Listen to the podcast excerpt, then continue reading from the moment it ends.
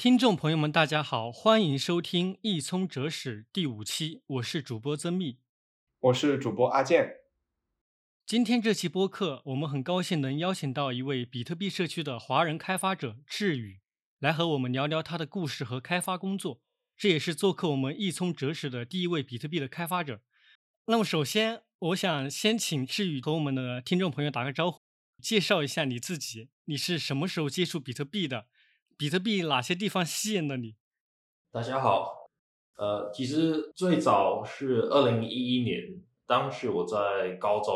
呃，但是那时候为什么会接触比特币，是因为我那时候开始找到一个东西叫暗网，然后就想想了解一下这个暗网，然后就滑到一个东西叫 Silk Road， 然后发觉它很多上卖的一些产品都是用那个比特币来那个估价的，当时就看，诶，这个比特币东西蛮蛮有意思的，然后就想买买看，但是当时因为呃年纪还轻，所以就没有信用卡，就不能买比特币，之后就忘掉了。然后大学的时候准备要出社会，然后我在一个 freelancing 的一个平台上找到工作。这是一个加密货币公司，当时他们呃给我的薪水就是用比特币，所以那也是你最早就是真的拿到比特币吗？对，这是二零一七年。哇，你是我接触到的人中唯一一个真正的接触了丝绸之路这个网站的人，这个网站在比特币的历史里面非常非常的有名。对我没有在上面买过东西，只是滑一滑而已。那么是什么样的经历让你决定成为一个比特币的开发者呢？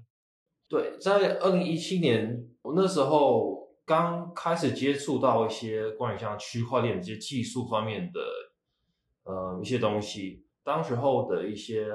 说法就可能是说，因为比特币太旧了、太老了，速度太慢了，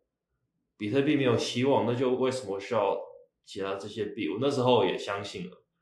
然后就为了这个加密货币公司来开发他们的币，但是做久了就发觉，嗯，这公司的理念跟我自己的理念不合，然后特别是 COVID 的时候，嗯，可能因为在家里待久了，就会花很多时间思考，然后当时也接触了 Bitcoin Twitter，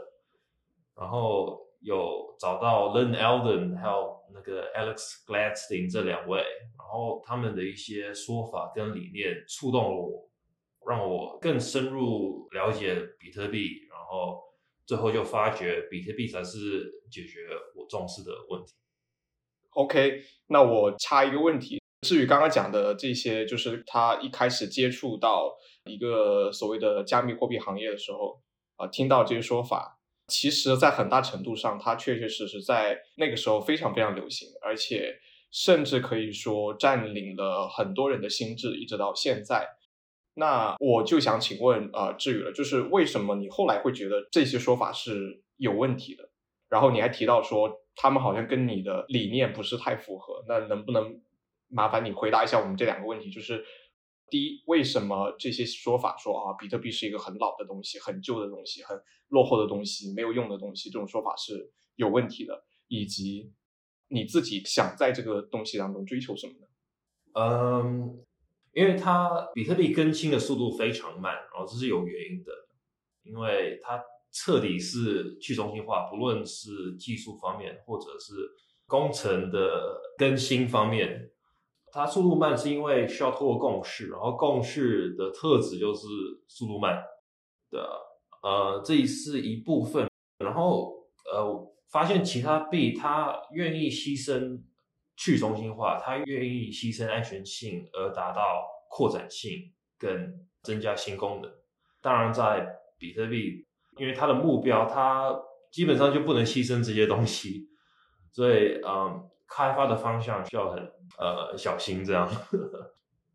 是的，其实至于刚刚讲的是非常重要的一点，也是呃可能很多人在呃了解比特币的时候忽略的一点，就是因为本身在比特币的世界里面，你没有这样的强制手段能够去强迫他人去选择一个新的版本，或者说强迫他人选择一个不是他自己想要的比特币的这个形态，那么整个过程自然而然就会要涉及到大量的说服，这本身是它的这个去中心化和它稳健性的一个重要上的根源，实际上也是它的保证，就是使得我们要通过说服，然后并且尽可能不牺牲任何我们原本得到的重要的这个属性，然后去推进它。这就是为什么我们现在看到的好像你在比特币上面你不会看到说比如啊、呃、很快就会出现一个什么硬分叉啊、呃、这个东西那个东西的一个原因。那其实至于你是在自己的工作这个过程当中去发现这一点的是吗？对，当然也是因为透过 Bitcoin Twitter 然后也读了一些文章这样，对，然后慢慢是慢慢想通的，不是一刹那，因为当时的理念就是依照那个市场的价值而改变，就如果比特币涨了就突然对比特币有兴趣有信心，然后比特币跌了突然对比特币没有信心，然后我觉得这个现象就表示其实自己的了解不够深，然后自己的然后慢慢现在我就不管它价钱了，因为彻底相信它。好的，那恭喜志宇成为了一个 holder。至于你可以给我们介绍一下你现在正在开发的项目吗？呃，我现在开发的项目简称为 B D K， 就是 Bitcoin Development Kit。 对，然后为什么我会接触到这个项目是，呃，当时就是对我在加密货币领域的这份工作没有兴趣，然后时数也开始慢慢减少，然后因为当时的老板希望我能增加时数，然后我不愿意，所以最后我就被 fire 掉。对，然后那时候我就开始想我下一步该做什么，然后因为 我, 我当时就发觉我自己只有对比特币有兴趣，所以我就想当一个比特币的开发者，所以我下一步就是呃参加了那个 Chaincode Labs online seminar， 就是一个呃互动性的学习课程。然后上完之后我就想我要怎么呃为比特币领域做一个贡献，然后我就对呃比特币桌面钱包不满意，所以我想自己开发一个桌面钱包，然后当时就用上了这个 B D K 的这个 library。 一开始是这样子，然后呃用久了就发现它可能缺少了什么，就开始就是开始做一些 P Rs，然后慢慢被那个嗯 B D K 的开发人员受认可的这样子。所以你是先想着开发一个自己要用的一个钱包，然后用了 B D K 的库，然后才开始向他提交代码成为他的开发者的。对，厉害厉害厉害。那么 B D K 它这个东西到底是一个什么样的项目？它是为了做什么的？嗯，所以它基本上是处理就是在链上的一些功能，像例如私钥跟公钥的管理，像 key derivation、私钥派生之类的。当然，一个钱包不能只依靠私钥来形容整个钱包，它还有不同的付款策略，例如它有不同的地址的格式吗？类似 pay to public key, pay to public key hash, pay to script hash, pay to SegWit public key hash, 呃、uh, pay to tab 就很多，呃、uh, 还有一些那个 time blocks 就时间锁方面的，还有那个呃、uh, multisig 这些策略都能组合的，所以是蛮复杂的，就不同钱包有不同的付款策略。然后要考虑到蛮多，所以才会有这个叫那个 Miniscript 然后 Wallet Script 的这一部分。然后当然下一部分就是你有你的 Wallet Script， 你有你的私钥公钥，呃，你就可以建立你的 Script Pub Keys， 然后这时候你就需要下载交易。当然不是大家都能跑一个呃 full node 前节点，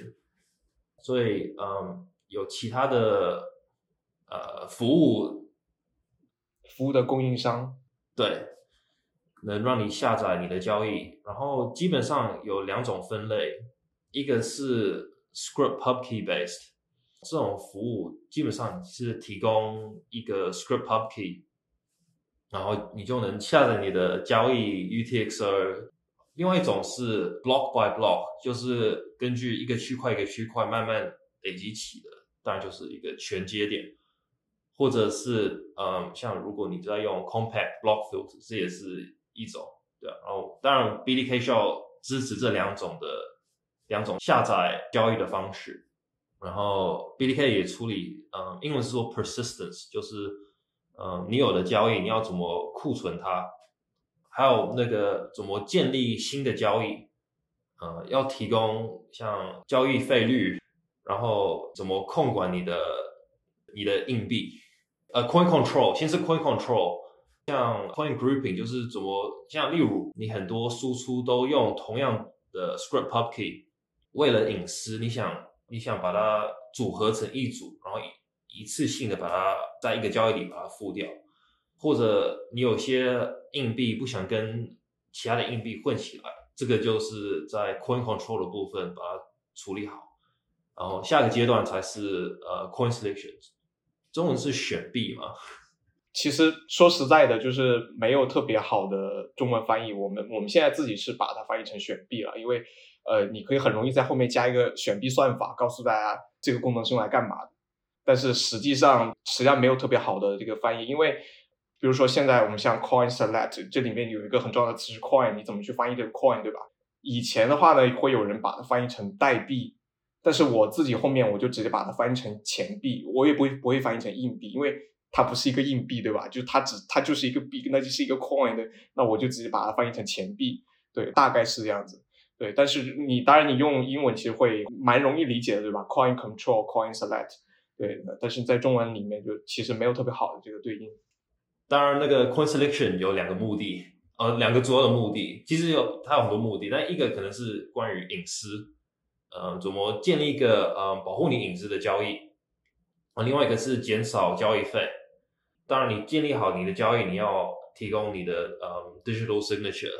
才能宣布给网网那个比特币网络，然后比特币网络才能接受你的交易，这样子 B D K 大概是处理这些东西。所以我听下来就是说 B D K 它实际上是它会帮你做到一个钱包几乎能做的所有事情，对吧？呃，对。 OK， 那其实也就是说开发者用这个东西其实它就是用来开发一款自己能够用的钱包的，对吧？对，但、呃、其实关于像嗯 wallet library 的部分，我觉得目前我看到好像 B D K 我感觉是最完整的，当然我我是偏见，因为我是开发者对对，但是我真的感觉是非常完整的一个呃 library， 对啊。然后我们现在经过一个蛮大的一个更新，因为之前 B D K 虽然这些功能都有，但是它的架构有几个问题。第一个就是如果你想用 B D K， 你要用它全部的一起用，你不能把它分割出来一部分一部分这样子用，这是它第一个问题。然后另外一个部分是关于输入输出的部分，它处理的不是很好。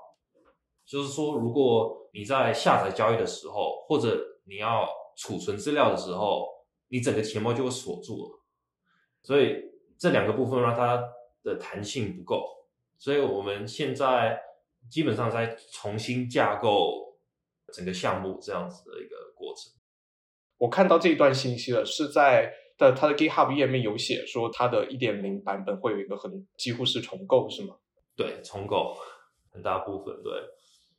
我在 B D K 的官网里面看到有一个介绍，就 Why B D K， 为什么大家要使用 B D K， 然后介绍了 B D K 支持了描述符和 Miniscript， 为什么对于钱包的开发者来说或者用户来说它会比较重要？嗯，基本上这个会允许不同的钱包软体看得懂同样的 spending policy。 如果你看那个 Bitcoin script， 它非常难看得懂。像例如如果你看一个 script pub key， 然后它是 pay to script hash， 你在一个 script hash 在那里，但是如果你要把这个 coin 花掉的时候，你的那个输入需要提供那个 redeem script，对，所以你单纯一个 script pub key 是不够的，你要知道要怎么把它花掉，对啊，所以一个 World Script 可以形容这个所有，然后 World Script 还有其他的特质，像例如你可能一个 Spending Policy 里面有很多不同的分支，呃，例如如果你开个公司，然后呃可能两两个人，然后一个分支可能是我跟你同时签名，然后另外一个分支是也许如果我不完全相信你，可能第三者就是可能像一个律师一样，我跟律师透过一个 time lock 能够签名，就是变成有两个 spending policy。当然通常会用到的 spending policy 就是我我跟你同时签名，比较少用到的是我跟律师签名。所以 Miniscript 你能指定说哪一个比较常用的，它建立你的 Bitcoin Script 的时候比较常用的那个分支的重量，就是交易重量会减低，大概大概是这样。 OK， 所以总结一下，就是如果我们有 Miniscript 和钱包的描述符的话，这意味着我们正在使用一款钱包软体的时候，其实我们可以更容易使用另外一款钱包软体，只要他们都支持 Miniscript， 对吗？哪怕我们在一款钱包软体上使用了非常复杂的条件，就像志宇刚刚说到的，我的一个比特币的脚本实际上它蕴藏了两个分支，它其实有两套那个花费的条件，但是这样复杂的这个脚本也不是只能在一款钱包上使用，你把它导入到另外一个钱包的话，只要他们都支持钱包描述符和 Miniscript 的话，那它也能读一样能读取，然后一样能画出去，对吧？对，所以这基本上我们可以认为它是钱包的互通性上会有一个提升，对吧？对，没错。为什么我们需要这样的互通性呢？比如说原本的话，为什么这个互通性是不够的？太复杂了，太多不同的 spending condition 的。然后其实现在好像大部分大家习惯用的钱包都目前还不支持 Miniscript，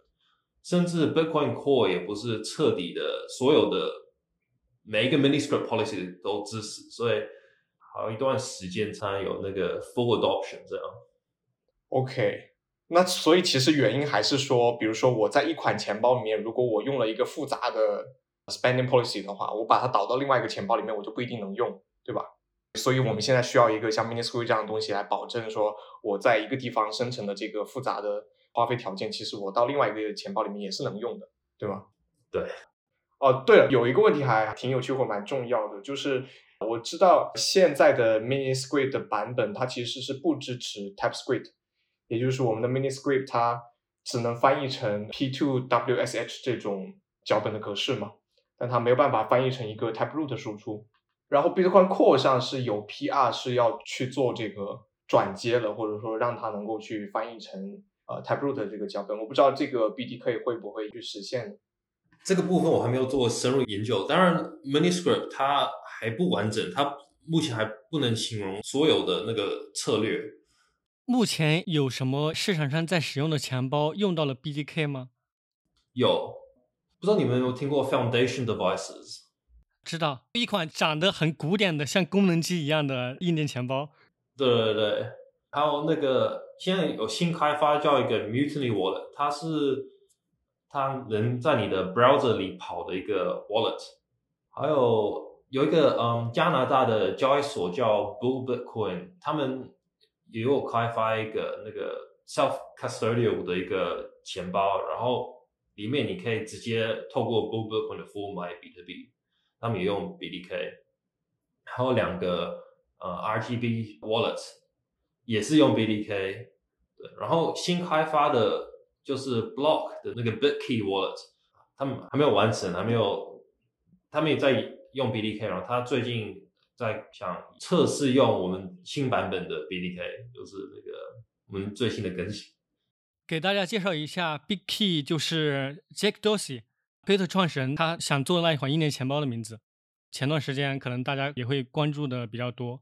然后我在 B D K 的文档里面看到过一些案例，介绍了一些使用 B D K 做钱包的例子，但是让我感觉到很好奇的是，还有利用 B D K 来做价格查询工具和准备金证明的。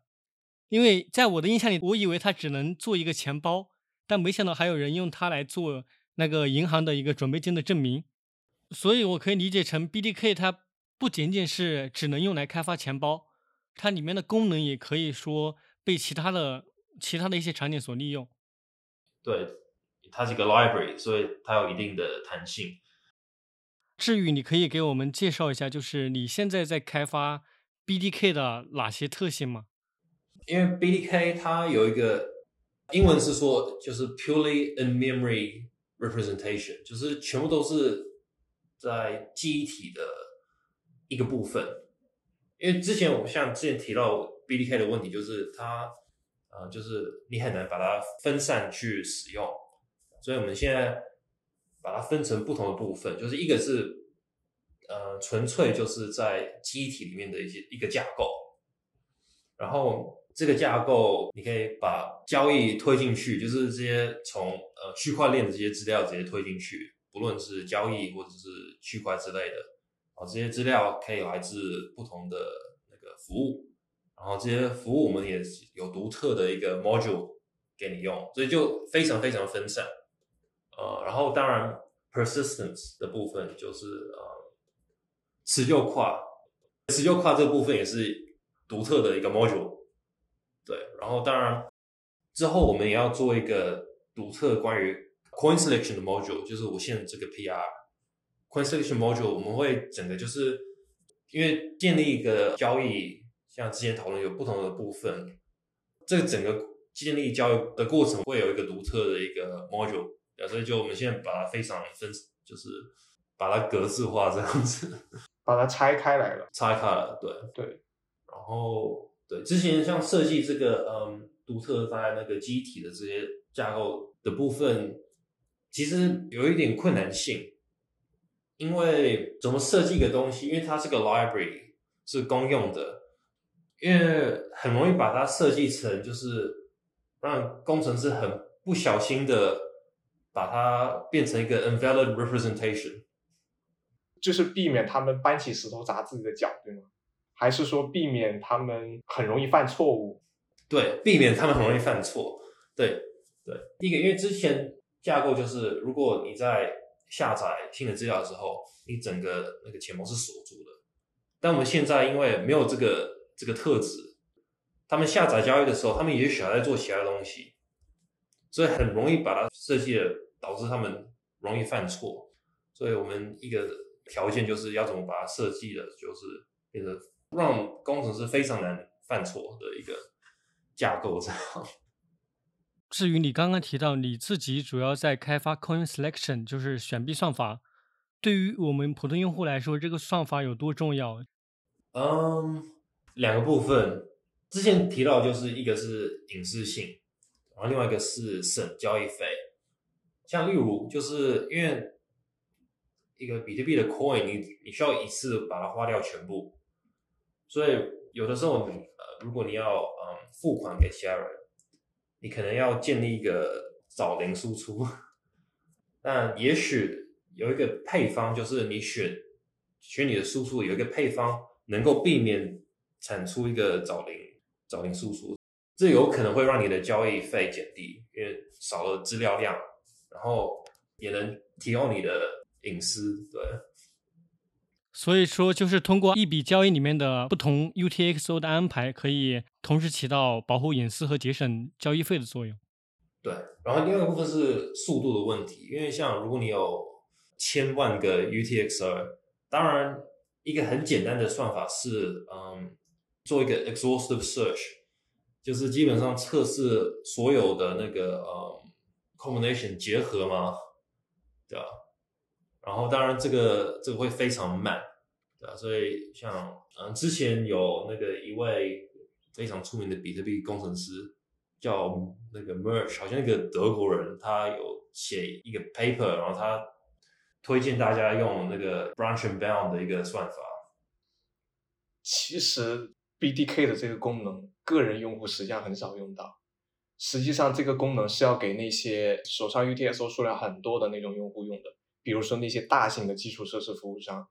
交易所啦，自己本身做闪电节点的这种闪电网络服务商啦，这种他手上有很多 U T X O， 那这个时候你肯定有这样的这种选币算法可以自动的帮他考虑一些问题，对他来说是实际上是非常实用的。但其实对个人来说，因为个人来说，比如说如果你的 U T X O 数量很有限的话，你可以自己浏览一下，然后自己遵循一些基本的规则，比如说如果有地址重用的，你要一次性把它花掉，这种实际上说它的那个重要性会没有那么强。对，但是也是会让这个过程更快一点，因为我们有做一些测试，像如果三十几个 U T X O， 呃，如果做个 exhaustive search， 可能需要花十几秒来找到最适合、最省费的一个 selection。但是如果透过这个 branch and bound 的这个算法，也许就不到 零点零一 秒就就找到一个答案了，是差距蛮大的。这效率提升这么高的吗？对对。然后因为我们是 library， 所以我们想增加弹性。因为像那个 Murch 它推出的一个东西叫 waste metric， 它会基本上你有一个 selection， 然后它呃让这 selection 给一个分数，然后也许你不想用那个 metric， 你想自己创作出你自己的 metric。像我们 B D K 团队有一个另外工程师，他他推荐一个另外一个算法，要要测试，然后可能你们发现，我觉得常常使用这个弹性的一个这个词汇，因为我们是一个 library， 所以弹性非常重要。是，确实是，确实是。那么我们 B D K 的话题先聊到这里，然后我想聊一个就是我们这个节目每一期都会聊的一个话题，至于你在比特币这个开发社区里面所感受到的比特币的社区文化，跟你在其他的以前的一些社区或者加密货币公司里面感到的文化有什么差异？我觉得呃，最大的不一样是在比特币领域有非常强的一个理念，它非常重视守原则。当然我也感觉比特币领域不完美，也是有很多杂音，有非常多偏见的一些理念，但是我觉得每一个社群每一个文化都会有这个这个问题，对吧？但是像 Don't Trust Verify这种理念就我觉得不错，然后非常重视这个去中心化的，然后也非常重视那个 technical 的一些一些东西，就开发方面。其他加密货币里面有哪一些让你感觉到和这边差别很大的？我觉得很多好像都是非常重视外表，这个项目的形象如何，但是后面基本上没有什么科技的，这是我个人的经历。其实至于刚刚讲的那个用了一个词，那个词是有一点出乎我意料，但是我后来想想确实是这样，就是至于说就是比特币的社区大家很重视一些原则，就很守原则，这个确实是我觉得这个表达的确是很准确的，因为你在其他社区里面你观察不到那么多原则，就没有那么多原则好言。就是说比如说像比特币里面大家会说 don't trust verify， 然后然后每次你想出来搞点什么事情的时候，大家问的第一个问题就是你会不会让全节点的运行成本提高，因为这个东西会影响到我到底能不能 verify， 对吧？我如果它会影响到我的全节点的运行成本升高的话，那能够 verify 的人就变少了，或者说我 verify 的这个成本就变高了，那这样的想法是就会很难去推行下去，因为大家就很重视这些原则。但是你好像你在别的领域你观察不到那么多原则，就没有那么多不可退让的东西，就包括像比特币里面就大家还有另外一个很重视的东西，就是隐私性嘛。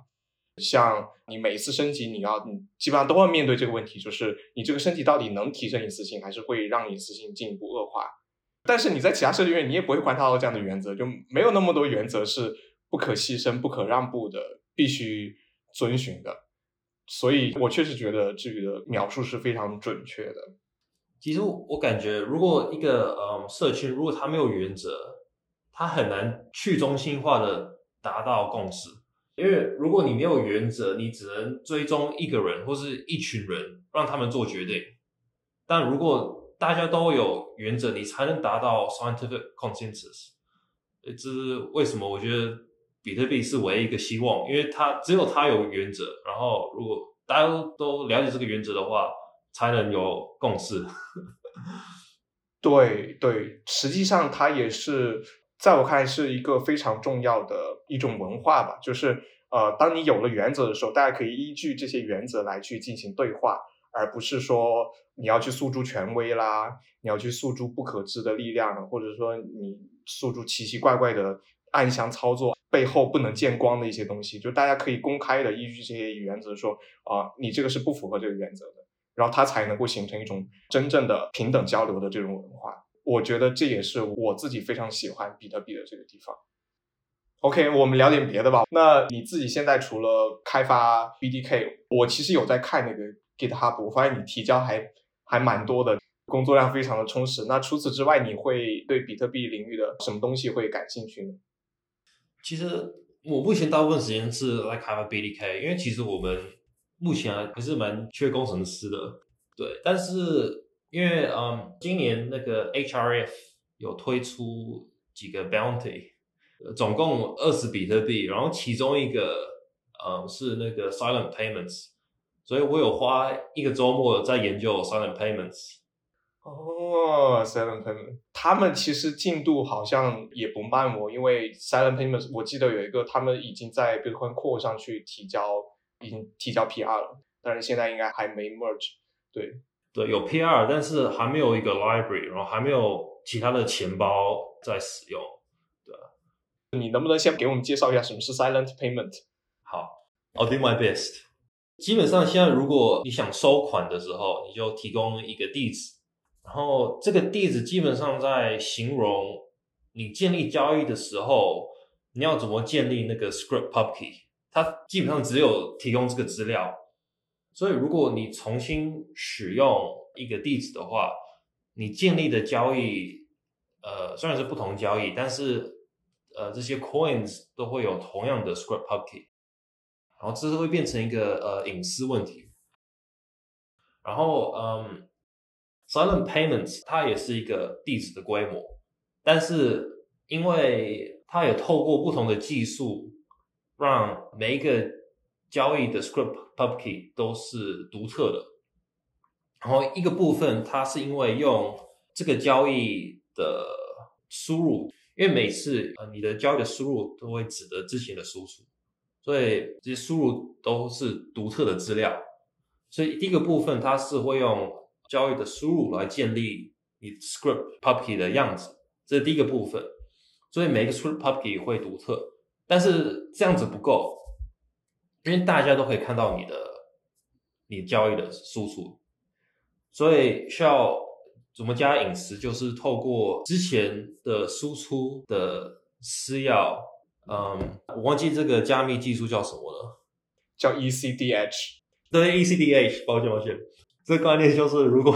我有一个公钥私钥，然后你有一个公钥私钥，然后我的公钥跟你的私钥，或者我的私钥跟你的公钥可以建立一个 shared secret， 对啊，然后只有我跟你知道，所以这部分也会用来 tweak 那个 script pub key 的 public key， 对。所以听下来，其实它就是让我们每一个人在接收支付的时候，隐私性更强，然后每一次可以变换不同的地址。对，就是用同样的地址，然后能每一次的交易都是建立独特的 coins， 独特的那个 script pub key。OK， 那听起来就是。我只要一个地址，然后每次有人给我发账的时候，它其实都会生成新的地址，对吧？就是即使我公开的是同样的一个一段信息，但是别人每次给我发账，它其实都会生成不同的这个地址，然后这就避免了原来你说的那个啊、呃，因为重复使用相同的 script pub key 或者说地址而产生这个隐私性问题。对，呃，我们另外一个问题就是，最近 DriveChain 其实在 Twitter 上引发了非常多的争议，我们看到你在 Twitter 上也表示了对 DriveChain 的支持。你可以给我们介绍一下这是什么样的一个项目？为什么你会喜欢这个项目吗？其实我我表示的不是支持，对，其实我对 DriveChain 没有彻底的理解，基本概念有稍微了解一下，但是我看到的，嗯、呃，我感觉它就是在推 DriveChain 的后面的那个公司，好像叫那个 Second Layer Labs 或什么的。我不太喜欢他们的理念，或者他们做事的方式。怎么讲？第一个部分是非常骄傲，然后第二部分是跟比特币的理念、跟比特币的原则我觉得有点差距。对，所以其实是我们误解了你所表达的意思。对对，因为他他有出一个 meme， 就是哇，如果有 DriveChain， 就是整个地球会爆炸。我就说，对，其实那个我的意思是说，甚至他们也对他们的项目没有信心。原来是这个意思。啊，我我我没有 get 到，我我我一开始就是没有 get 到。因为我觉得你们你们应该也发现，就是如果某些工程师他们不支持 DriveChain， 说 DriveChain 的负面的一些讯息，那个从 DriveChain 那边或 Second Layer Labs 那边会有一个攻击性的一个反应，非常强的攻击性的反应。对啊，然后另一个地方就是我第一次有一个，就是为了 B I P 有一个好像一个 marketing team 在后面一样，在推广 B I P 你不需要 marketing team， 因为如果大家重视原则，就是像我们之前讨论到，就是如果大家都是为了原则得到共识，就根本不需要什么 marketing， 就是如果它会让我们的会增加我们的去中心化，或者会对整个比特币的生态系统做一个正面的发展，就要讨论技术就够了。对对，其实你不需要那么多营销的手段，或者说信息的轰炸。我也很认可那个志宇的说法，因为在我这边的话，呃，我对 DriveChain 其实也有也有一些了解嘛，但是呃，我自己也是会。对他们在推广这个想法的时候所采取的一些行动感觉非常的不理解，因为让我个人不太能接受的一个点是、呃、他们会集中性的批评轰炸闪电网络，认为闪电网络这也不好那也不好、呃、这在我看来其实很奇怪的一件事情，因为他们的有一些批评是、呃、基于闪电网络在结构上的一些特点，这个无可非议啊，但是认为这些结构上的这个特点就是是一种无可救药的缺陷，这就让我觉得很奇怪，因为首先是没有什么技术不会带有自己结构上的一些特点，因此有一些它在、呃、某些场景下的这个局限性，对吧？其次是我从来没有看过有人能够证明 DriveChain 会比 Lightning Network 能够给我们带来更大的帮助，或者说带来大得多的好处，在我看来是没有人证明过的。对，一个说法是，相信你们也听过，就是 DriveChain 也许会那个影响，就是挖矿者的激励，因为可能如果像如果以后我们有一百多个 DriveChain， 当然只有最大的挖矿者才能跑这些连接点，能够追踪这么多 DriveChain 的讯息，才能那个做 merge mining。所以当然这些比较大的挖矿者，他赚到的会比较多。所以可能会就 disincentivize 比较小的挖矿者的参与这个，对，对，这是一个大家被提到很多的一个论点，也是当前我觉得可能没有特别清晰的一个解决方案，就是清晰的这个答案，因为我自己也没有很透彻的想过这个问题。对，我刚刚想到一个问题，因为志宇提到了你的经验，你有一个 Chaincode Labs 的一个学习经历。你也是我们节目邀请的第一位比特币生态的开发者。如果我们听众里面有开发者，他想为比特币生态做开发，你有什么建议给到我们听众当中有意愿成为比特币开发者的人？呃，我想想，这是一个非常有一点困难的问题。我稍微分享一下我自己的经历。大家的学习方式不太一样，然后我个人是一开始是先读那个 Mastering Bitcoin 这一本书，我觉得 Mastering Bitcoin 写得非常好。之后参与 Chaincode Labs 这样，然后 Chaincode Labs 是一个互动性的学习方式，它有提供一些资料，然后是你的责任你自己回家去复习，然后准备一些问题，这样一个礼拜可能就有两次，一次是会被嗯跟另外一位一起讨论你准备的一些问题，就是这些问题是需要问给其他人的。然后第二次是比较就大题一点的，就是大家坐下来，然后透过大家准备的问题做一个讨论这样子。然后最后有一个 mentor 会出现，然后他会可能解释的更详细一点这样。因为这些嗯这些资料都是公共的，你也可以自己花时间去读这些 Chaincode Labs 的这些资料。但是如果有学习对象，当然也许会给你一些帮助。然后可能贡献代码的地方，像 B D K 方面，我觉得如果你想贡献代码给一个 library 的时候，我觉得一开始先用用看这个 library， 先透过用这个 library 来了解这个 library， 之后开始看就是有有哪些 bug 没有解决，或是哪些功能还没开发的，然后看代码不了解的地方就就需要问问题这样子。其实我觉得不算困难，而是需要花时间，花很多时间。所以我总结一下，其实首先就是通过比如说 Mastering Bitcoin、金痛比特币这样的和 Chaincode Labs 这样的资料来学习和了解这个领域。然后最关键的其实是针对比特币社区里面这些开源项目不断的去做贡献。对，基本上是这样。这里提一点，就是 Chaincode Labs 它有一个 GitHub， 然后里面列出了它所有的大家学习的一些资料，整理的非常详细，每一节课然后各种相关的链接，是一个很好的学习比特币资源的一个仓库，所以我到时候会分享到播客的链接里面，欢迎大家去看。其实我之前有关注就是你们做的那个翻译网站 B T C Study， 虽然我中文程度不好，但是我感觉里面翻译到的东西都蛮完整的。谢谢认可，谢谢认可。其实我有一个更实用的建议，如果开发者听到这期播客的话，直接把这期播客当中我们跟志宇聊到的这些概念，所有英文和中文出现的这些概念全部了解一遍，那应该就是是一个不错的入门了。其实这些就是听起来很简单，可能只一个词，但是它其实背后的话都是比特币的它的这个协议，它的一些内部的一些特点所表现出来的，所以都是非常好的切入点。好的，那么感谢志宇的精彩分享，我们本期播客到此结束，下期再见，拜拜，拜拜。